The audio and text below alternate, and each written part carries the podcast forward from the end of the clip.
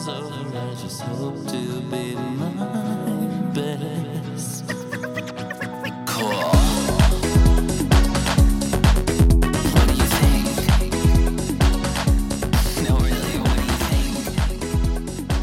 I'm serious. What do you think? So we're back. We are, and I've got to ask the question. Do you ever feel like someone's watching you? Do you ever feel like someone's listening to your podcast? We're not normal people. um, so today's a really special episode, and the way it, that it came about was um, bestie, wifey of the pod, Yes. Carmen Sita. Hola! Say hi. Not you saying hola. I've never said hola once in her life.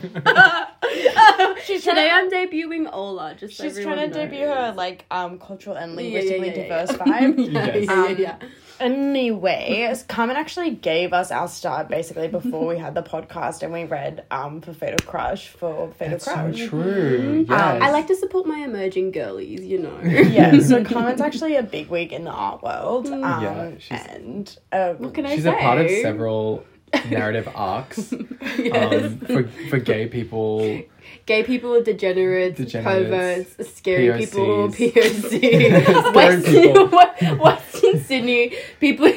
When you walk past them in the street, you turn the other way. You cross the street to avoid them. Dungeon masters, Dungeon Masters. grave robbers.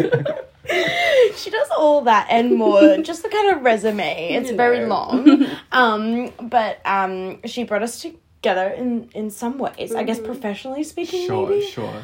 I am a Um, mentor. They do say that. uh, so Carmen reached out to me and she said, Hey, why don't we book tickets for the Scary of 61st? And I was like, Oh my god, a girl is just too busy, lots on to even think about booking. Right. However, I did find a time in my little calendar after my shift today and I said, This is perfect. I will book us the tickets. I went on Monday after I watched Titane, however I say it. And I sent a picture to my dearest, lovely friend, Mr. Charles. and um, upon receipt of the picture, he said to me, Oh my god, there's just nowhere showing it in Paris. I don't think I'll be able to see the movie, save for maybe a shaky cam recording of it in a cinema. Yeah. Anyway, when he walked into the restaurant on Wednesday, he said, I booked the seats right next to you. Yeah, I, th- I I thought it was an elaborate ruse, her sending me the photo of your tickets. Um, I thought she was trying to catch me in the act of lying about um, sneakily coming thought you were to. the act? I thought I was caught in the act, and um, so yeah, I just bought a ticket next to you guys, and I just thought, you know what? Actually, I don't need to watch it online from from CET. I'll just come and sit next to you Surprise after hand. surprise after and hold surprise. your hand while um, Well, I don't know Dasha the actress's vomits- name. Literally, like spits, ties herself up, masturbates etc. at, in Oh. front of Epstein's mansion, touching the E. Yeah, yeah, yeah. Uh huh. So we went to the movies. Yes. We did. Dendy saw- Newtown. Shout out to the Dendy Newtown. we saw The Scary of 61st by Dasha Nekrasova. yes. Um, this is also the first time we're podcasting in the same room together, and it's very disconcerting. I'm It like, is. It is. It is. Hey. No, it's actually kind of scary how disconcerting it is. Like, if only this was the 61st podcast. I also Yeah. just want everyone listening to know that it's very witchy vibes. We're sitting in we a are circle. sitting in a circle. We're sitting in a, in a childhood bedroom. Mm-hmm. We are in a you know big house where there's lots of creaks and noises and Bump things that go bump in the night. things that go bump in Yeah. the night. There's also a mirror hanging from the ceiling, um, a stained uh, mattress. Um, Convulsing in the bed, convulsing in the childhood bed. there's also lots of like uh, royal family, royal family memorabilia. Um, Not by choice, may I add. Um, Ceramic bell masturbation toys. yes. okay, and just to explain, um, The Scary of 61st is a. Um, how would you describe it genre wise? Psychosexual horror. I would say it like I would say the genre is like a hysteric horror, right? Like it's like it's a I horror it's a movie subgenre. without any kind of Oh, yeah. like um scary element other than the ways in which like the human characters You don't think lose the, their minds. the you know what I mean? threat of uh, global pedophilia culture is scary? To me, Wow. you know, maybe I'm just so um, jaded. You're just so but I'm just- jaded. You know what? I've been blue pilled, and um, this film was my 9/11, and it red pilled a lot of people. It was totally a paradigm shift. yes. Um, so the dialogue in this movie was insane. Why don't we start at the beginning, which was um another railroad apartment in New York City, Christ. where I, me and Charles began to learn more and more about New York City um Right. real estate. Just a few weeks ago, we watched that film. What was it called? The Last Days of Disco, and they had this shoddy New York City railroad apartment where everyone was sharing doorways and having to walk through bedrooms to get to bathrooms, and this apartment was, you know. Along the same lines. I, Little, like- I vaped into Charles. and then very sorry. politely apologized. Um, and basically, yeah. So the premise is that you know the two characters that aren't Dasha move into this apartment. Not the characters that aren't well, I don't know their names. Okay, let's there's- say Dasha. No, okay, so no, there's no, the- no, no, the let me break it lady- down. Actually, let need me to break name it down. them. Let me break it please. down. But Can go we give ahead, them- Carmen. Let me break Dasha, Noelle, and Blondie. Okay, but I'm gonna go as far as to say that Blondie is the girl with the Thumbsucker. boyfriend. Oh yeah. Okay, the one with the like Thumbsucker. thumb. The Oh, other one is the one with Thumbelina. the Miss fringe. Thumbelina. The other one is the one with the fringe. To me, Yeah, That's- her yeah, yeah. It's a very like Noelle. Charlotte Gainsbourg, Mm. ugly very blonde that, vibe. very you that. know? I mean, throughout the movie, Laura turned to both sides and said to us that the Charlotte Gainsbourg Berg look-alike character looked like Jeffrey Epstein. No, they like. Li- I swear to God, when Dasha was So choking on the inmate, uh, like the inmate Spoiler alert. orange, Mm-hmm. like we have spoilers. uh, noose, I guess. Mm-hmm. Um, they lit her so she looked like Jeffries when she was like shot from below. Mm. I, I swear mean- to Okay, so- God. Should we do a quick plot summary to the yeah, yeah. Let's do it. Why don't you go for it? Okay, well, from what I gathered, um, basically it's about these two 20 something, um, you know, Reddit, Red Scare listening, listening, um, R word saying women. Adidas. Yeah, uh, let's Adidas, just say trigger warning for anyone who wants to go see the movie. There are three R words, and they And are not F the three main characters. And one F word as well. Yes.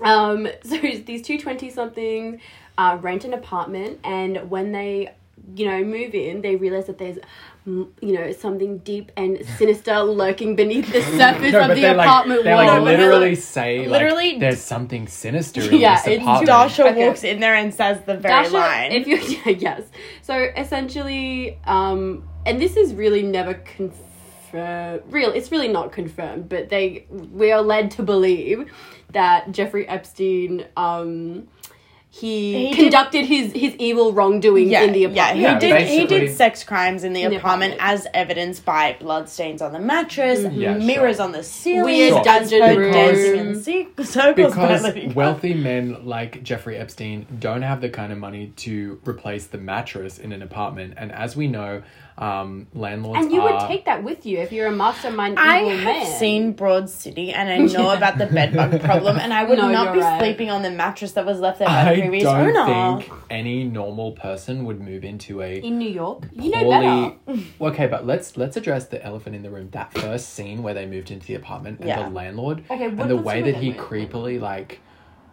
was like, "Why do you want to clean the apartment? Yeah, You can So get a broom." most that was such awkward strange dialogue dialogue, in the whole and weird acting. Yeah. like a lot of. So I would say like within this film, like a lot of the dialogue is really strange and and really poorly delivered, but in a way that feels kind of uncanny and sort of like something's like behind you and you sort of like feel that like so this afternoon I started watching Possession with mm-hmm. Isabelle Adjani and I Oh. really feel that that's like a precursor to what films like this are like and the acting is similarly strange like there's something kind of off about the way that people deliver their lines in films like this and what you come to realize I think is that the script the dialogue it plays such a small role in like the actual feeling of the film Yeah. and Oh, I, I wouldn't say such a small role because it is all, all something that we noticed separately Right. and does form such a tense part of the kind of atmosphere, I guess. Right. And I'm thinking about it in terms of like realism because we're very quick to say that like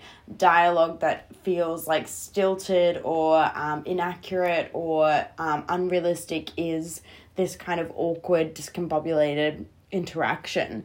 Um, when in fact, we interact with many awkward people In a discombobulated Right, day, right, right, yeah. in a right, right. discombobulated way. Which is not to say that I would watch a film like this and say that the dialogue is extremely realistic, but I Right. think to make that critique is kind of funny in some way Right. that mm-hmm. doesn't feel accurate. And I think the most kind of interesting part of this film and why it kind of has taken on this very, very, very small cult Yeah. appreciation Yeah. is that dialogue as a means of, I don't know, Dasha Dasha expressing isms. herself. Like, Yeah. she's literally, let's call a spade a spade. She's a podcaster. Yeah. So mm-hmm. her bread and butter is how she articulates her opinions about things. And the, the film at times felt like you know, cuttings from a Red Scare episode, the way they talked about things, the perspectives, the opinions, the commentary, the like sort of like, I don't know.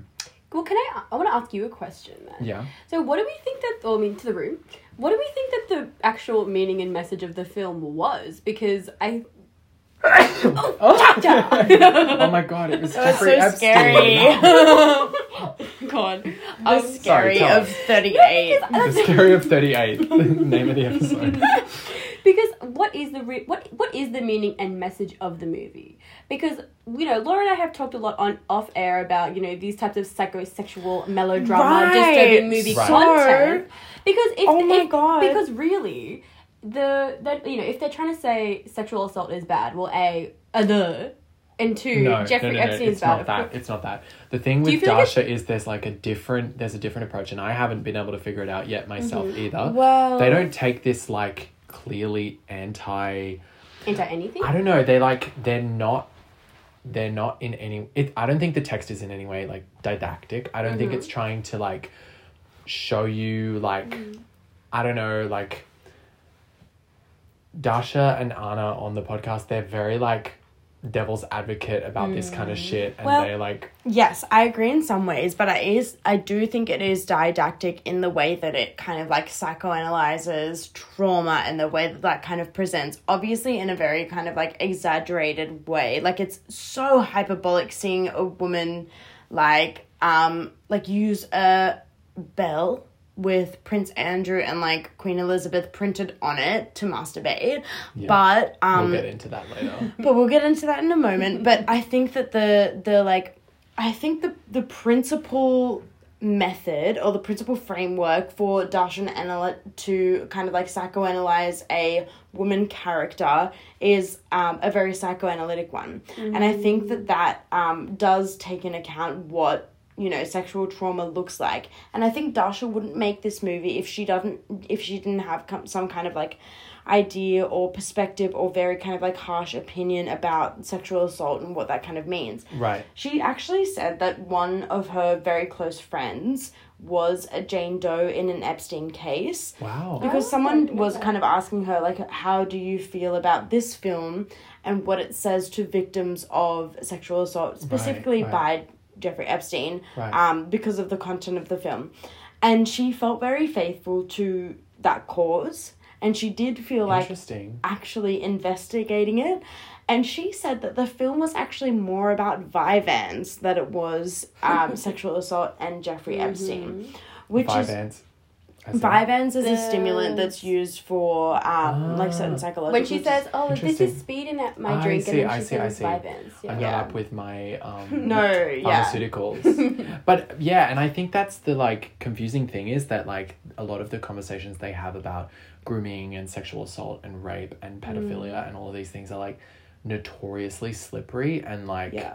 they're kind of I wonder, like, having watched the movie and having it be very clear about, like, like on the podcast on Red Scare, I feel like when they're talking about, like, 16 year old girls and they're making these very kind of obvious reflections back on their teenage sexuality. sure, sure. sure. Um, the the film doesn't go into the murky territory that their personal podcast No, does no, no, when they kind of reflect on their um, late teenage sexuality. Sure. But the film makes it very clear that, like, obviously, and I feel this way. I'm sure you all feel this way. Yeah. That like having sex with a thirteen year old as like an like um as someone who's not a minor is like obviously very fucked up Sure, sure. um the drawing that line in the sand and having that be a didactic moment in a film i think is like very clear it makes clear what dasha's perspective is and makes clear that she wants to make a, some kind of a stand or some kind of a say about this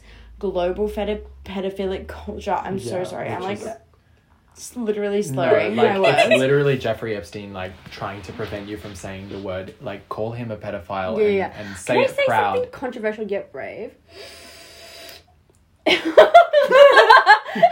Was that it? no. Was, it- was that it? Imagine if I was like, that was that's all. no, I'm like, I like, cause I'm not a Red Scare like listener. Like I'm, you know, very casual, like you know, interacting with Dasha's work. Um, I feel like I get like the part of me that I know there was like a part of me watching it that was like.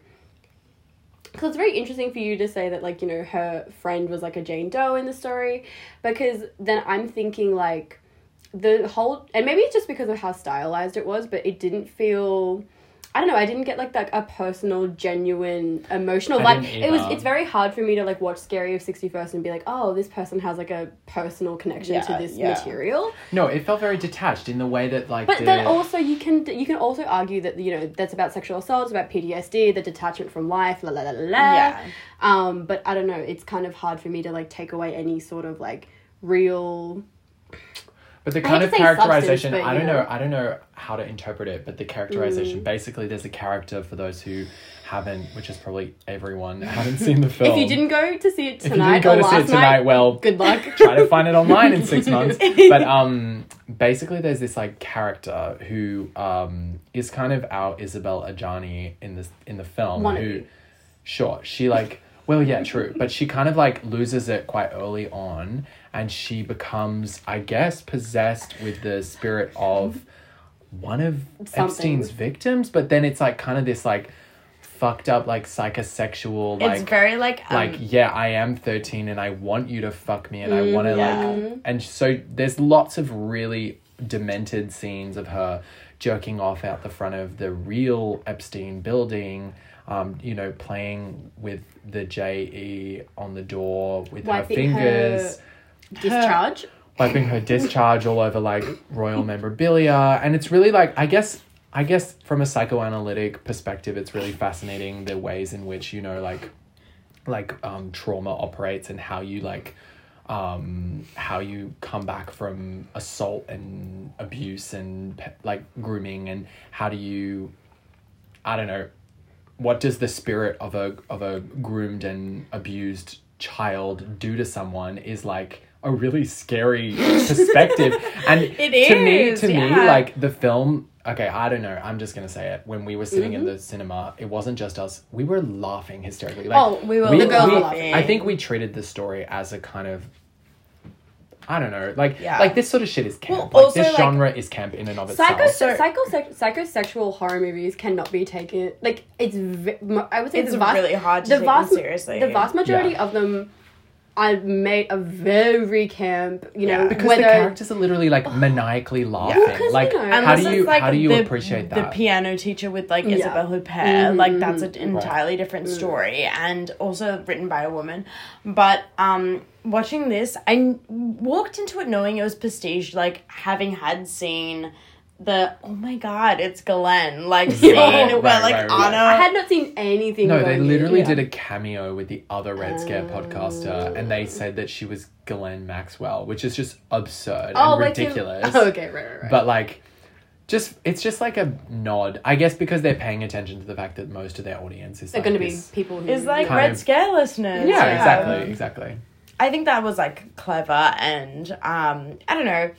I like literally leaned over to Charles and I was like, "Oh my god, the best acting in the movie!" Like no, Anna it is was really good. Anna It is was really, really charming. And she had her mullet back then, and yeah. it's really cute. So I mean, heard it was like filmed in the summer of no, in the winter of 2019 and then they like were editing it in the like spring of 2020. I think it was during the lockdowns that they, that she was working on it because I remember her vaguely like mentioning it. I just think the film is really because they're moving. We're gonna blurp out every.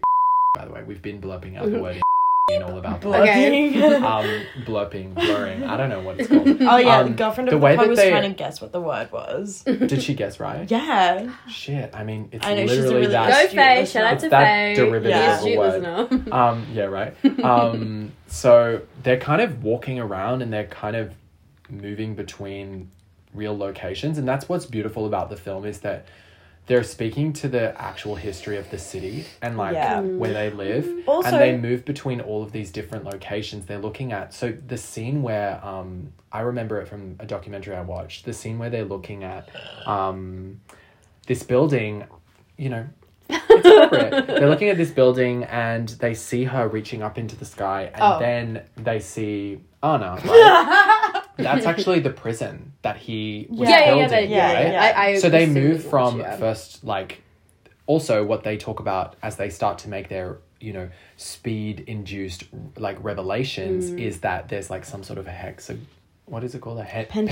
pentagram Pentagon. pentagram. I was gonna say hex Hexag- hexagonal I don't know this pentagram of the Oh like God. Manhattan geography that like all of his locations are separated by a certain number which is by five right. And um they're kind of like moving between all these locations and it it speaks to the ways in which this like network is like connected to the city and it's just invisible and it's a part of like the and ingrained in it, wo- woven into the fabric. and they're walking of, through those you know. streets you know and they're like move you're moving I into the even know, apartment maybe. you You're know fingering yourself outside of the Right. apartment. You're Mhm. wiping Well, your I mean, that doesn't happen by accident. fluids all over. fluid, Yeah. You- that Your doesn't happen by accident. But you do move into an ex Jeffrey Epstein apartment by accident, you know, just because of the fact that Manhattan is a very small island Mm. and it has. okay, so I'm, like, just so to clarify, wasted. Laura just I'm grabbed.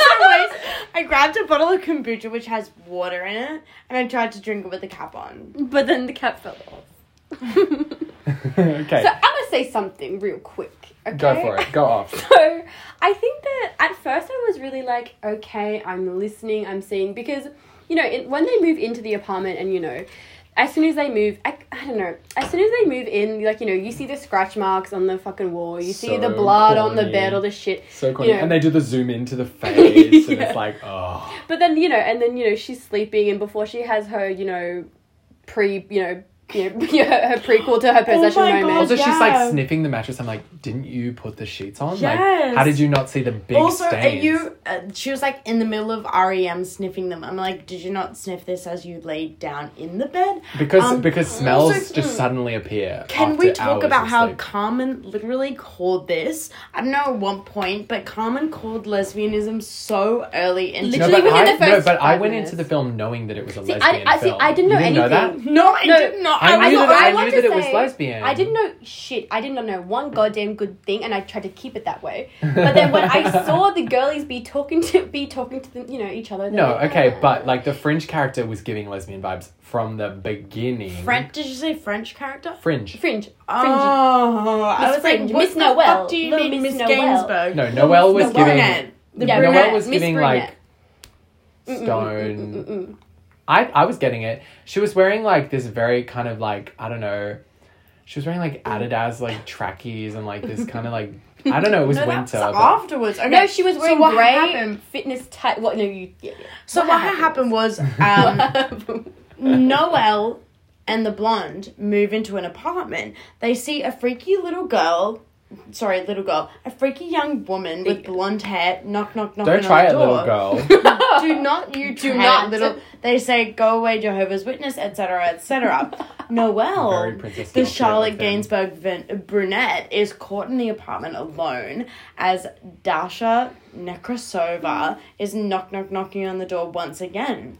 So the brunette lets her in So the Well, no, she doesn't let her in. She like barges in. She's like, I'm a real estate agent and I'm Yeah. here to check the apartment. She just barges in. Then she's like, out- also I'm a bulimic. So then she's just spewing. She is guts no real estate agent. She's actually quote unquote investigating the Epstein murders.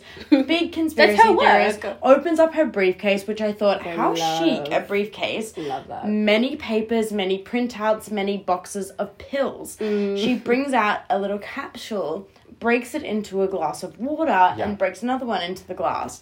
And then she tries to feed it to the um, lovely, sickly Charlotte Gainsbourg.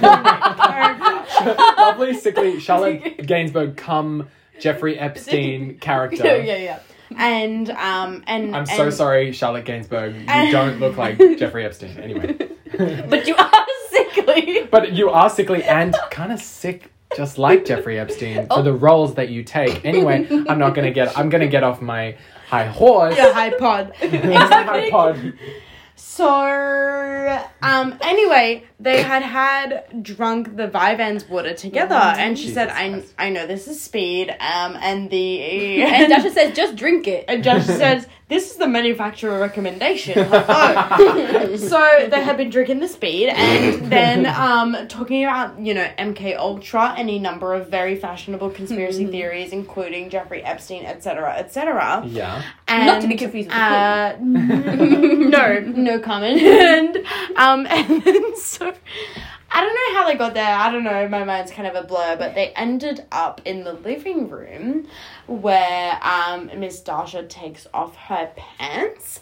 And then um, the brunette also is um, taking off her underwear, and then Dasha starts.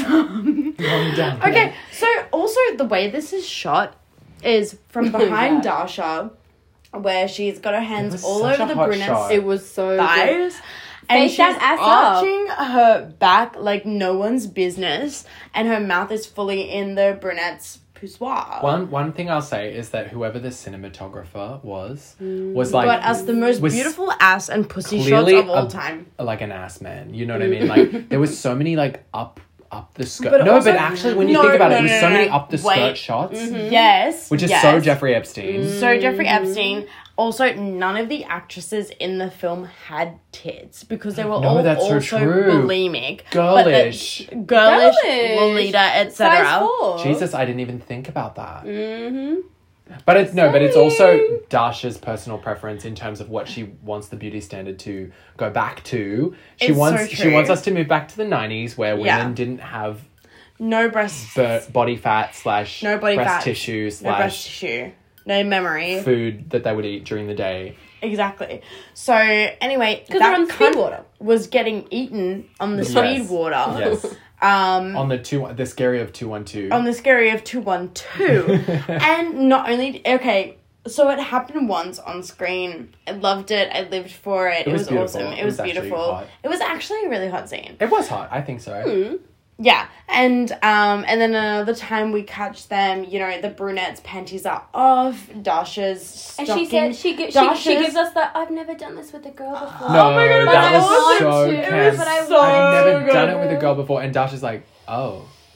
And she's like, but I want to. Yeah, and then she takes cute. off her shirt to reveal the American Apparel beige with black piping bralette. No, okay, let's talk about costume. So, in the first scene, the one that ends up going hysterical, she's wearing a t shirt that says sisterhood, but it's the Hollywood sign. Yes. Sorry, but that is just the, the most the Red hill, Scare, like on Lana, Hollywood sign. Lana Del Rey esque. Mm-hmm. Like, that was the most, I don't know, absurd Red Scare Lana Del Rey reference that I've ever heard of. Like, seeing her, it was so, like, post, post, post ironic. Like, yeah, let's put her in this sisterhood Hollywood shirt because it's all about, you know, corruption and sexual abuse and also, and also like eating out each other's this like vagina. jaded sense of like Yeah. anti-feminism and all of this and also vagina eating and also 212 um, and the costumes were really great i think dasha cast herself as this like i don't know sort of junkie slash like Method. hooper like hooper super super we're gonna cut that out super um Cut out when I tasteful and method. demure stylish woman with like these cute boots. Like the boots were being mm. featured. Oh, I don't know if the boots were like the boots, but also I like also the the claw- nude, the the, nude claw- fishnets. The nude oh, fishnets I were know cute. that claw- The nude fishnets was so fucking But sexy. also, They like, were- that- that, because like, I think because you're gonna buy a pair after seeing Me movie. too. Okay, so then in one scene it kind of like pans up, and over the brunette's ass is nothing. There's nothing on her bottom half, and then on Dasha you see pans over, nude Capezio, Pantyhose without any runs. and then a plain white, very athletic looking thong. Um, and I I, I went over to to Carmen like this, and I said, "Why's Dasha the top?" That's true because if her undies are still on, then it's tell. Oh, oh, oh, No, well, Well, well, well, well, well, I don't know what to say about that. Um, yeah, that's. and the featuring of the Balenciaga sock boot. I didn't see that. I, I did. saw- I didn't I- clock that. I was too busy looking at the. Come and see bulimia. the clogged. Mm-hmm. I saw them. She was, she was wearing the Balenciaga sock boot with maroon uh, American Apparel tennis skirt Yes. with some sort of mock neck turtleneck yeah, yeah, yeah, yeah, situation. yeah, yeah. With it like was a with like a pussy bow blouse some or sort of something. situation. So, can we talk about the scenes? Okay, there were two Mm. scenes in particular that I want to talk about. Where, firstly, they had this um, I don't know. Google Maps esque like drone Oh, like, yeah. footage of the Epstein Island, Mm. which is really interesting. I love when a film will like build its own kind of like camera work and its own like coloring and lens, and then it will just immediately switch to digital. I think it's really jarring and I and kind of beautiful. It, it gave Yeah. me like Demon Lover for a second, and then they also had this scene which is even more Demon Lover, where it was literally like, um, this like porn game where it's Oh like you yeah, know. the anime And big that titted. that is so game. jarring when you're looking at these beautiful like washed out like New York City gargoyles and oh my god, washed So- out like like very empty apartment Yeah. without Which is very 1960s, very Ro- very Rosemary's Baby. you know, Yes, la, la, la. and then you just like shock us you with the visual impact of like a really clarified like digitized like game interface and it's kind of like beautiful in the way that it's like sexualizing the body and like doing this like animated hentai kind of fuck toy idea and then also the epstein island was really i don't know it was like sexy i guess they just stole that footage from somewhere but it was like I guess so. I was kind of, like- wondering if it was like so. It looked like it was YouTube screen recorded Yeah. drone footage. Yeah. But it was very difficult to tell what had been like dramatized and what Yeah. had been real. yeah Um, and the same with the like anime like Yuri game, whatever it was. Um, with like the student worker and whatever, Mm. and the little moons emanating from the computer.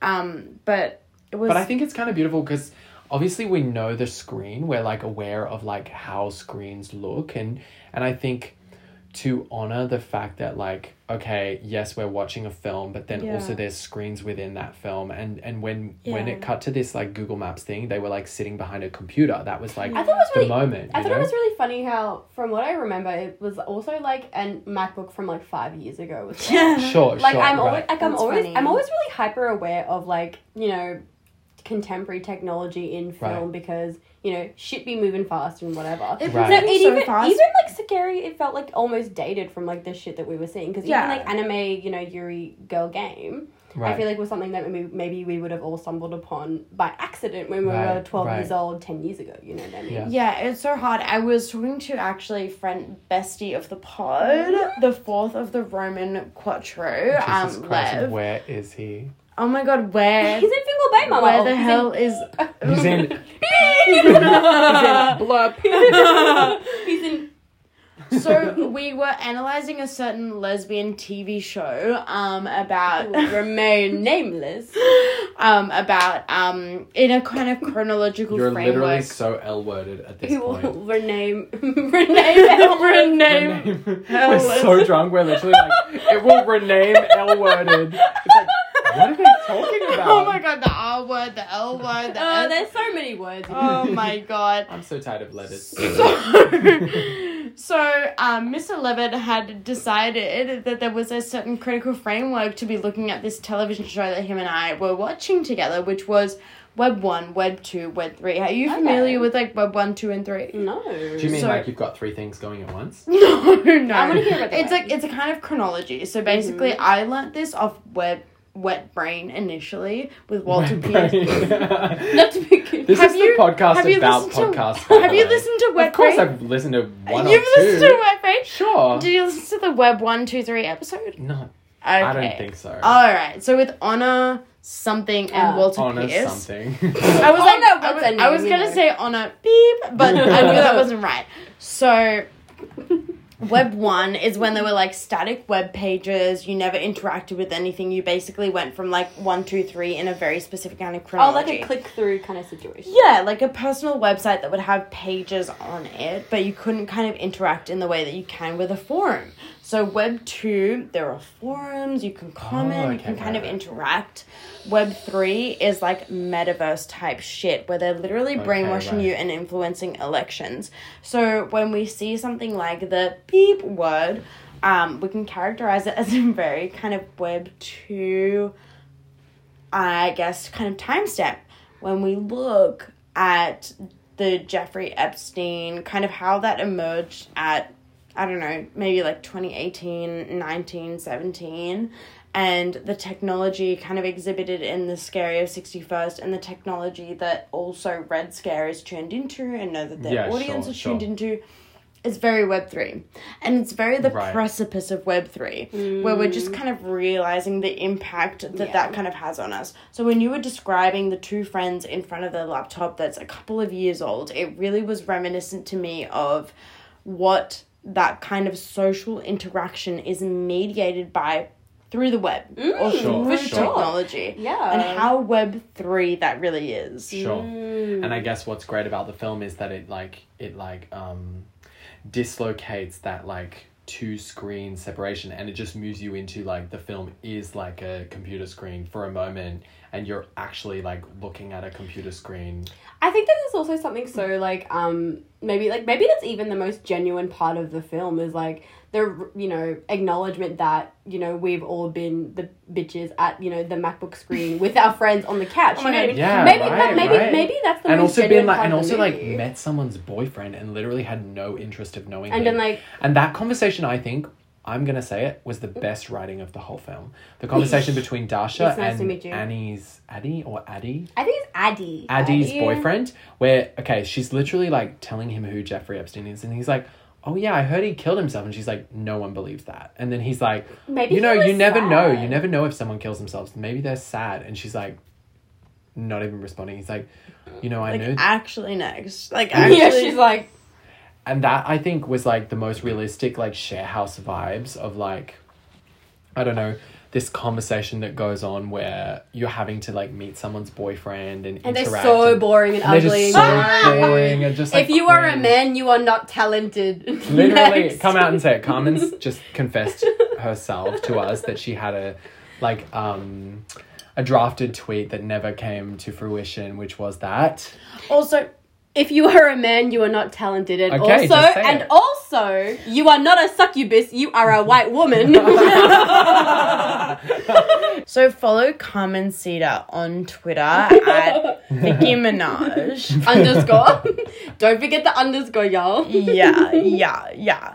So, um, we all kind of enjoyed it. I feel like we all Okay. kind of I had a want to know what I wanted to confess was that for the first half of the movie, I thought it was going to be bad, and for the I- second half yeah. of the movie, I loved it. Like I was actually having so much fun.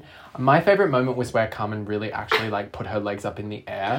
Oh my god! we were actually in a public place, and Carmen like put her legs up in a V. Fully like legs spread, overhead like, like a a pretzel. pretzel. Yes. What was the moment that that happened? I It can't was even when the remember. cunt was getting eaten, no? was it? Was it? No, I think was the cunt getting eaten or was the cunt getting flicked? C- No, can we talk about the scene where she's like literally like stomping all over this food in her apartment and like making Okay, love to like okay. this Let me. woman? I, would, okay, I, do, okay, I do want to Okay, say one so- thing. I do want to say one thing. I think that I was really like, this is really camp. This is really psychosexual. La la la. And I think that I at, there was a point in the movie where I was like, I'm not getting the horror from it because, you know. No, okay. But, the question I'm is, gonna say- was this film scary? No. You know what? No. It I- wasn't scary. I- okay, but no. It but- was the sexy of 61st. Yes. Mhm. But I do want to. I do want to say Blondie, Addie, whatever the fuck her name is, um, and you can keep that in.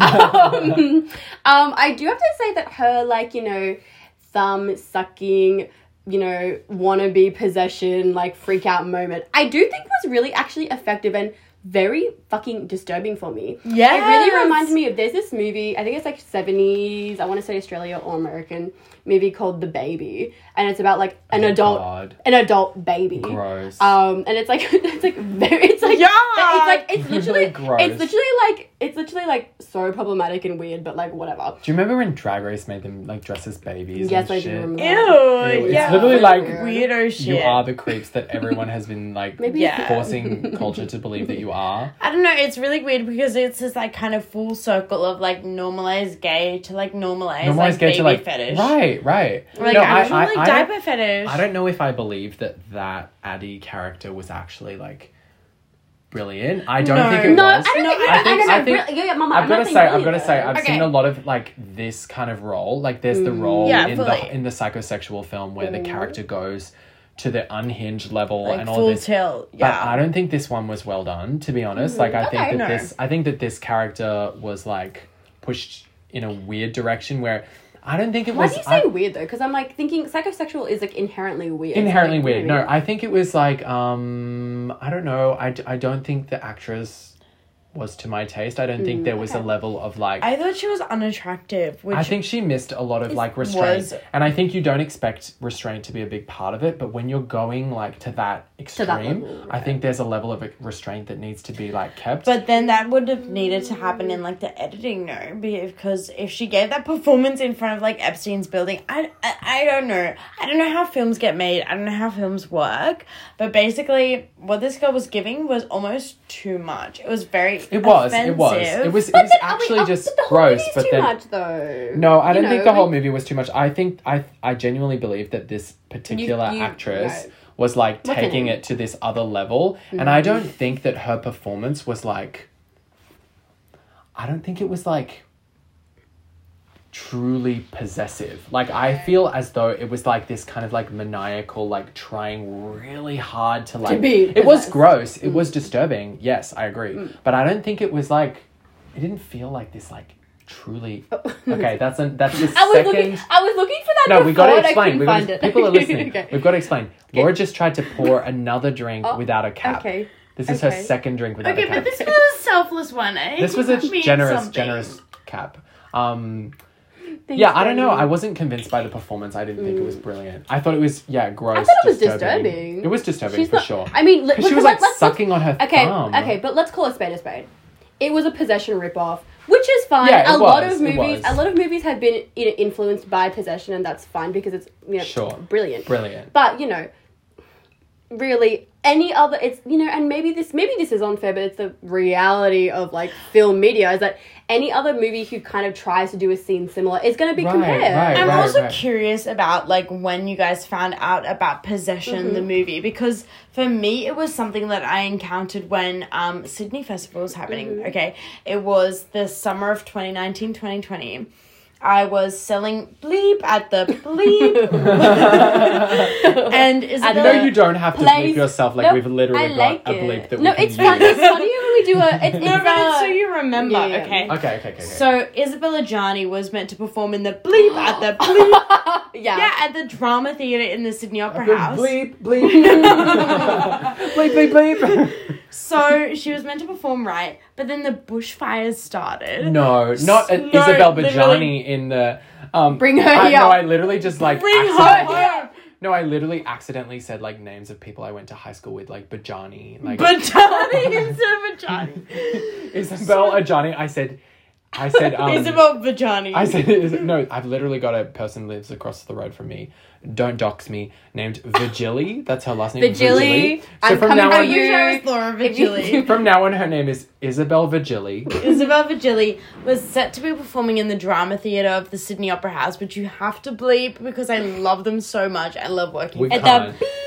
At the Audio redacted. um so but she uh had uh cancelled the goddamn show which had sold tickets like a motherfucker um because of the bushfires which would have damaged her precious lungs Not I okay, Laura was grabbing at her chest and I thought you were gonna say it would have damaged her precious implants.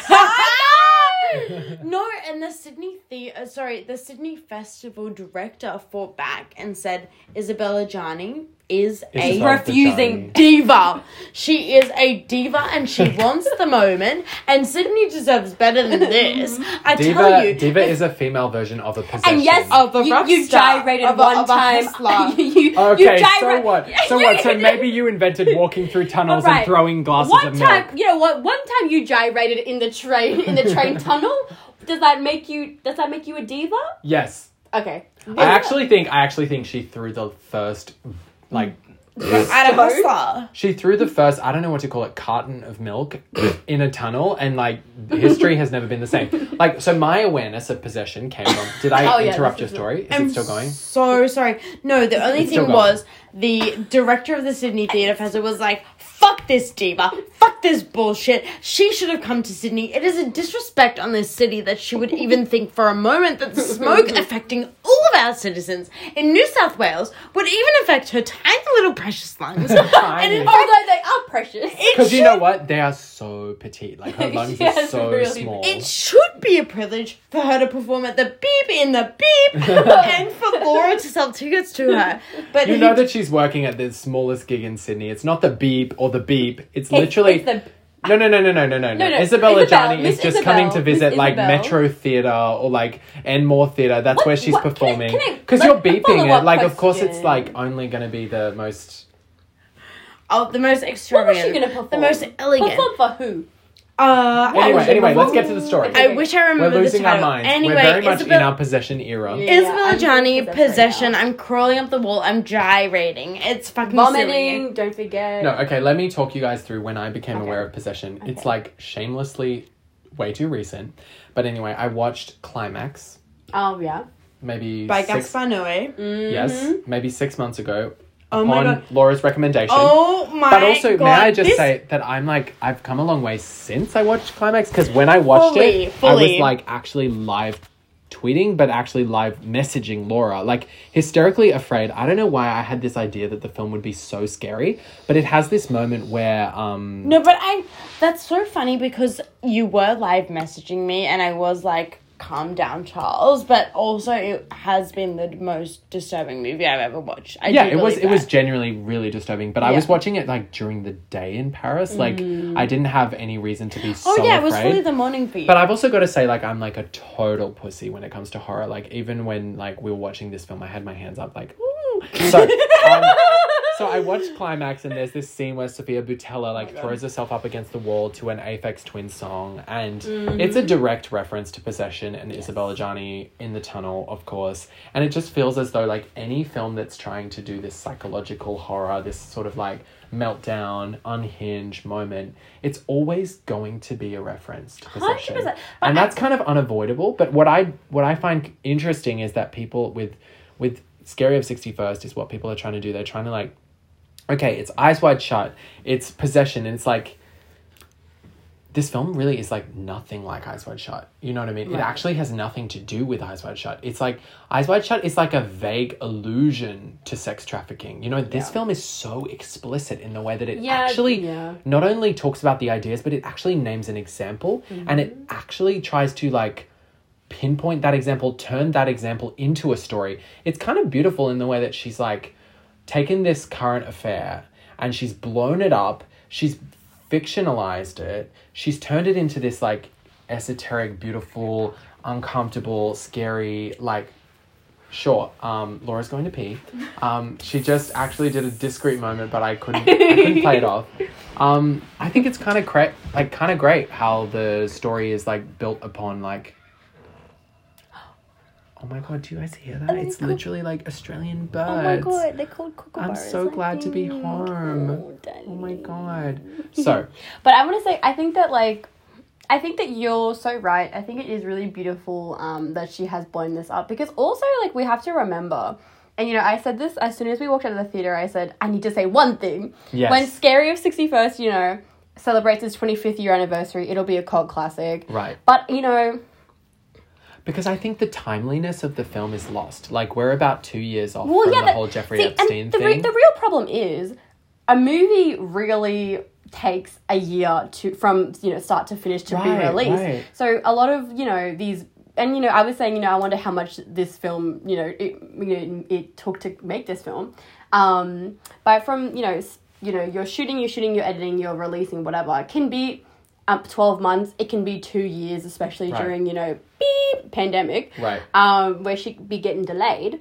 Um, so I think it's really, I think it's actually probably, dare I say, a good thing um, that, you know, a really big social pivotal moment Right. um, was actually encapsulated, you know, albeit in this psychosexual campy melodrama. right. Um, but you know, I do I do really believe, and this is probably maybe silly or you know silly, you know silly to think, but I do think that scary has a place in like camp psychosexual horror movies. Me too. Um, I think that it really has the potential to be a cult classic. I think that, but I also think that the movie knows that.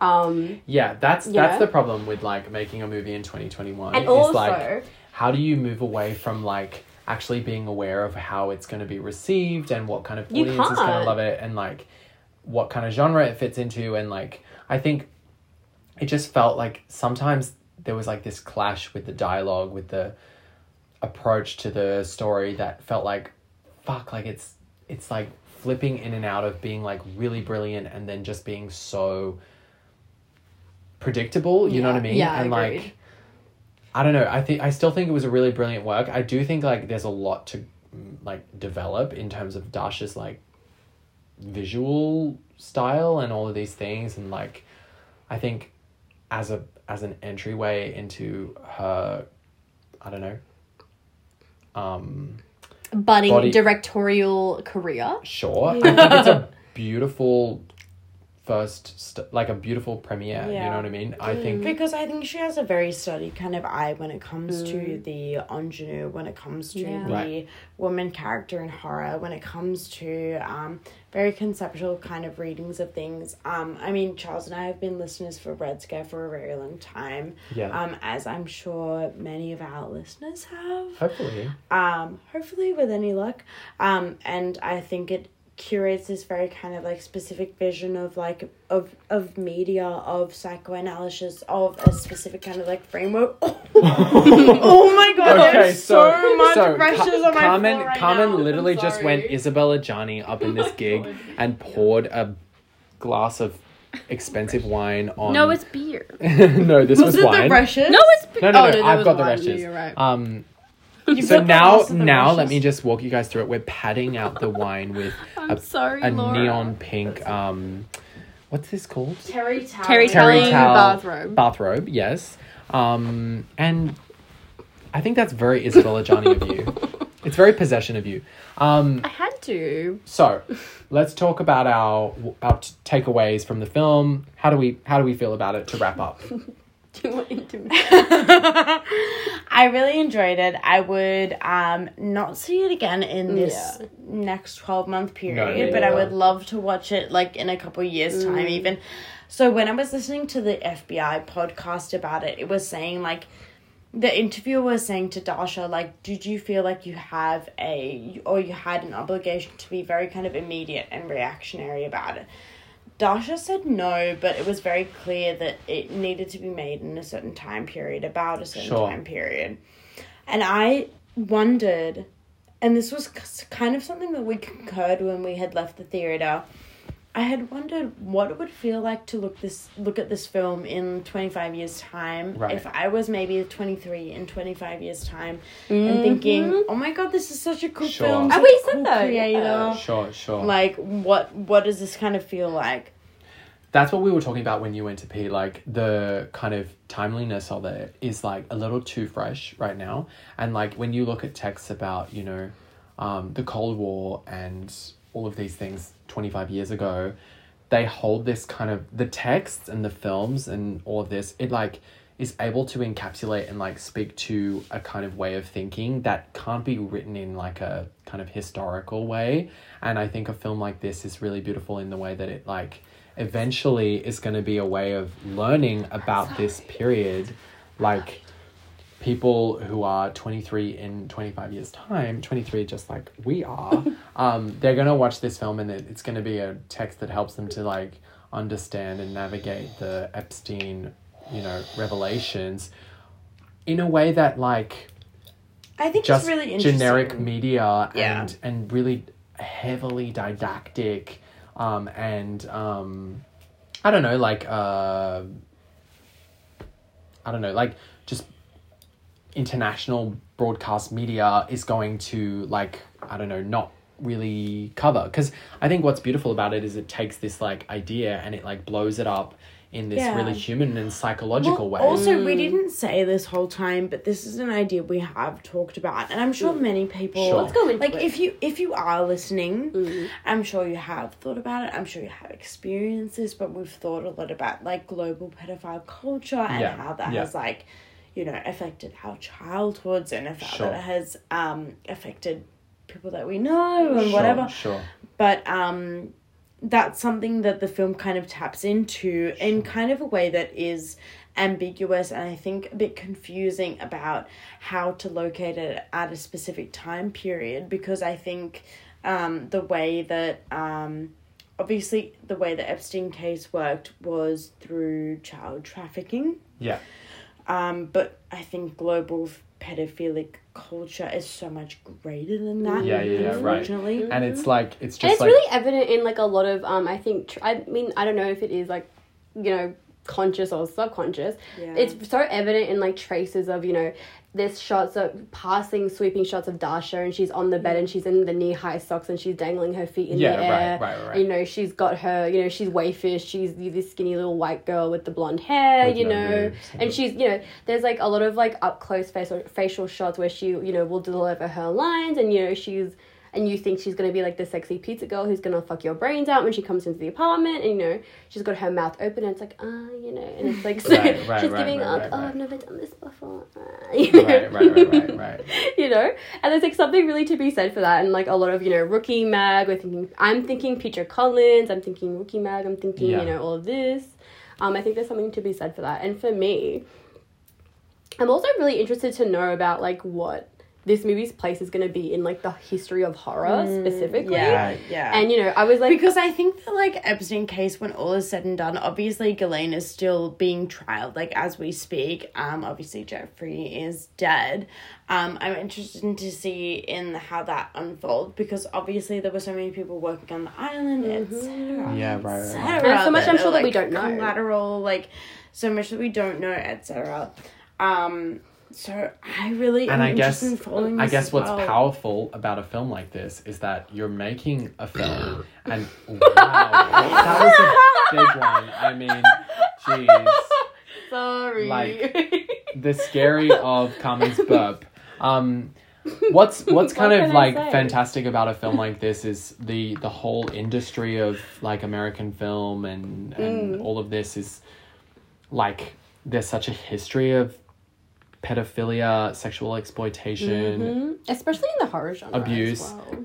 Right, and I can't speak to that, but like, I feel like a film like this is kind of a way of Dasha critiquing the industry in and of itself, and and and also how all of these networks are so intrinsically connected, and how like American media and American politics, American film, it's all just like this like scary pedophile culture, and these kinds of texts are ways of unpacking that and like playing with those ideas in sometimes really irreverent and disgusting and gross ways in the way that the mm-hmm. the Addie character moves into this kind of sucking your thumb and like Oh, moaning and it's it's it's really gross and, and, yeah, it's just confronting. but it's confronting in a way that is like I don't know I think that for me, it, for me, like the, the thumb sucking is confronting in the way that it's like really, it really like hammers home the fact of like ch- of children, you know, and like that's what really, you know, about like. And so there's a scene we we haven't spoken about it explicitly where Addie is having sex with her boyfriend and he's on top of her and she's loving it, he's loving it, and she's like, you know, how they're like doing this kind of verbal role play and she's like, you know, what are you doing? And then she's like how old am I? And he's like, you're 26. And she's like, I'm younger. And then he's like, you're 25. And she's like, no, I'm much Young. younger. And he's like, you're God. And he's like, 18. you're 18. And she's like, fuck me, like I'm, I'm 13. in full exorcist voice. Yeah. Yeah. See, this And is that- the other thing about the movie is that so, sorry to interject. No, that's but it's just like there's like so many like little instances like that, and also she says so basically like you know she's getting fucked or whatever, and she kind of turns around and she has like the full exorcist like um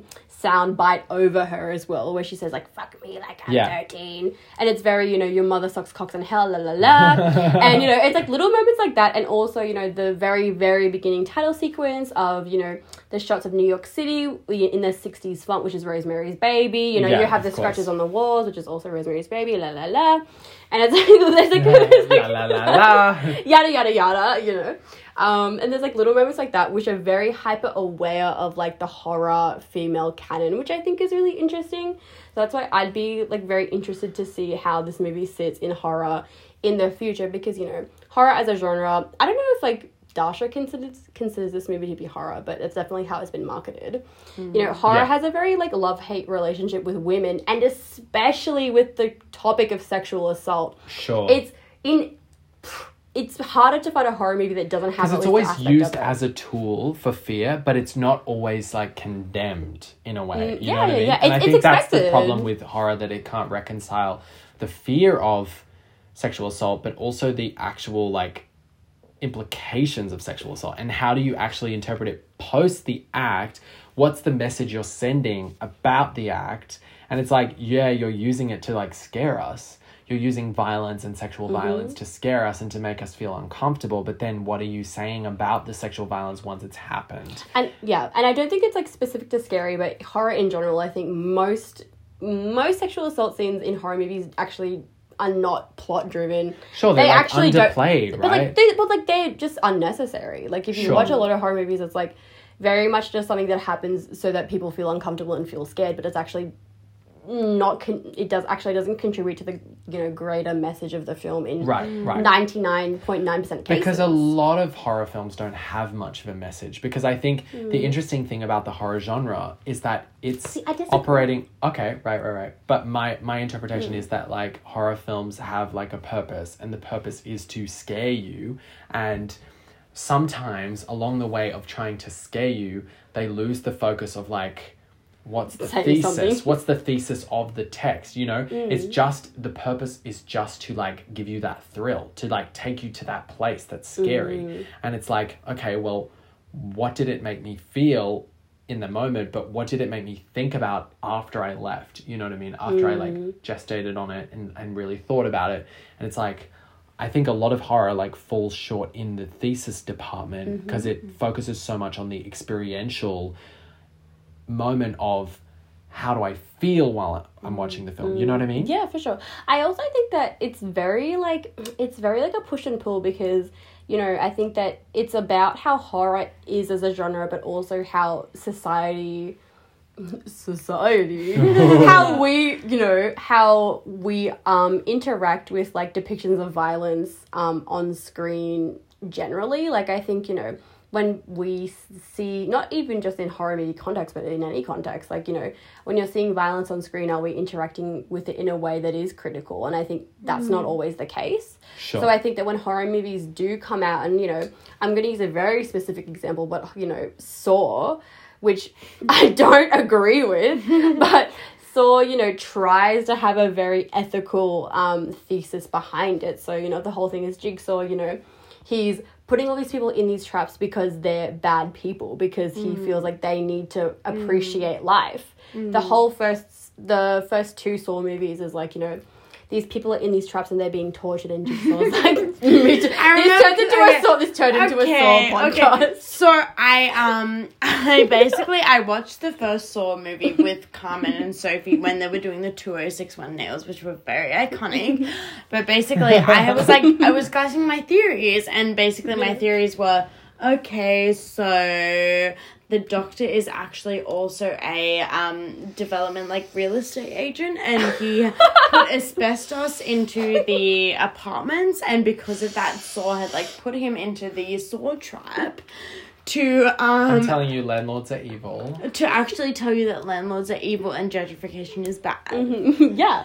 Um, but yeah, it has a very moral tale to it. I think the scary of sixty first is kind of less moral. Yeah. Because it's dubious of morals and because Yeah. it's dubious of like this puritanical kind of like anti wokeness, pro wokeness because at kind the of same paradigm time that as we're in. yeah sure and at the same time as it's like commenting on sexual abuse it's also like throwing around the r word Oh, and, like, yeah. having Throwing this very like yeah and having this very kind of like I, don't think know. that there. I think that what it what it does really well is like it has that tension. Like I there were like times where I was really pulled in and really affected like personally on like a deep Yeah. you know on like an you know inside Like when level. Dasha ate that pussy. oh, Oh my oh, God, Mama, right. I was affected deeply. what by an that emotional moment But then, you know, there were times where they're saying, you know, oh, isn't he gay? And you know, the, the you know the crystal man is putting his you know limp wrist out and saying, "Get out of my store." he says you gotta get you're in grave danger Yeah, baby Yeah, you know what I mean. So there's, I really think that there is a push and pull that is the film is so aware of because it's bringing us in. It's saying, oh, you know, it actually is really bad, but then it's pushing us away by saying like, like, you know. Isn't he Like- gay? Like I thought you're like, like you know, and then at the end, the whole and also the ending we didn't even talk about. Okay, okay, okay. So Dasha said on this one podcast that I sent to both Charles and Carmen. Um, I don't know if they listened. I don't, honestly don't mind. Like it's like seriously no problem. But basically, Dasha had said that this was like as much of a Vyvanse movie as it was about like Jeffrey Epstein. And when I saw Miss Dasha pass out while the brunette murdered the blonde, um, and then basically she walks out of one scene, um, beaten up by the brunette character, blood soaked down her face, down her white blouse, mm. and then enter the next scene with another character with slightly less blood on her face and blouse. I thought, oh my god, she must have snorted the oh. Vyvanse. and this was her like overdose moment where she hadn't actually where she hadn't actually been beaten up by the brunette character. So basically, what I had thought was this was a more a comment on Big Pharma than it was on. I don't know, like the Epstein trials, but I think that's silly. Saying it out loud, what I the, feel I think silly. that's what the film wanted us to do. It wanted us to so. like I think, but I think try honestly, to throw in our own like yeah. interpretations In- that would like di- like in my yeah, in my opinion, ambiguity is so much more interesting than a certain kind of answer. And I'm not interested in whether it is like a Vyvanse ending or whether it was like a um interpretive kind of she got murdered, like whatever. I think it's so much more important to walk out of a film and consider both or rather every answer and every kind of question and what that might do. Um, I think it's so uninteresting to Google afterwards. No, right. Scary of sixty first explained. ending like I'm explained literally like, literally.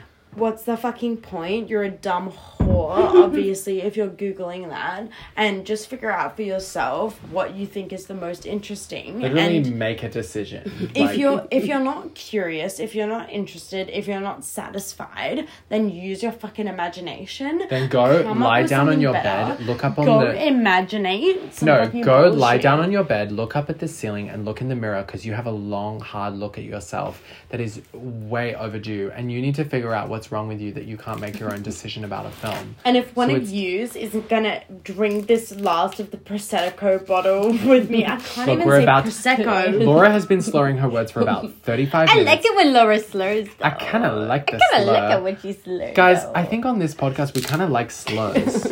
Can we say that we like slurs? Um, I guess it's time for us to sign off. Um, Um, look, I had a ball. lovely. Kanye West hope that I is said Is the something. word? blonde and gone. Blonde and gone. And if you are a man, you're untalented, and also you are not a Yes. succubus. You are a And white also- woman at Dasha. And also, oh wait, I've still got a beer in there. oh, Just mixed beer with champagne. Okay, guys, so it's about time for us to end this podcast. We hope that you're going to go and see the Scary of 61st. If you can, if you're in Sydney, suck it. but also, it's like done in Sydney. Like, we saw the last screening, so good luck. So really, the only way to really see it is to listen to the this podcast. So if you don't, done because you've made it a minute, a one hour and eight minutes long. So Good job, because now that's all we need to Congratulations. even see. Tell your Now, friends. don't even go and watch the movie because it's Don't bother. done. It's bo- more boring than this. Follow Thicky Minaj on Instagram and underscore underscore underscore underscore Carmen Sita on Instagram. um, and thank her for joining us on this pro- podcast of Vanity Just Project. literally Van- vanity p- p- p- p- project. What? Okay, let's do the let's do the scare of sixty first noise. What was it? No, it wasn't like that. It was like it was like was. don don don don. Dun, No, it wasn't like that. I don't remember. It was Sealed long- with a loving kiss. Seal it with a loving kiss. Mwah. making out. Uh, uh.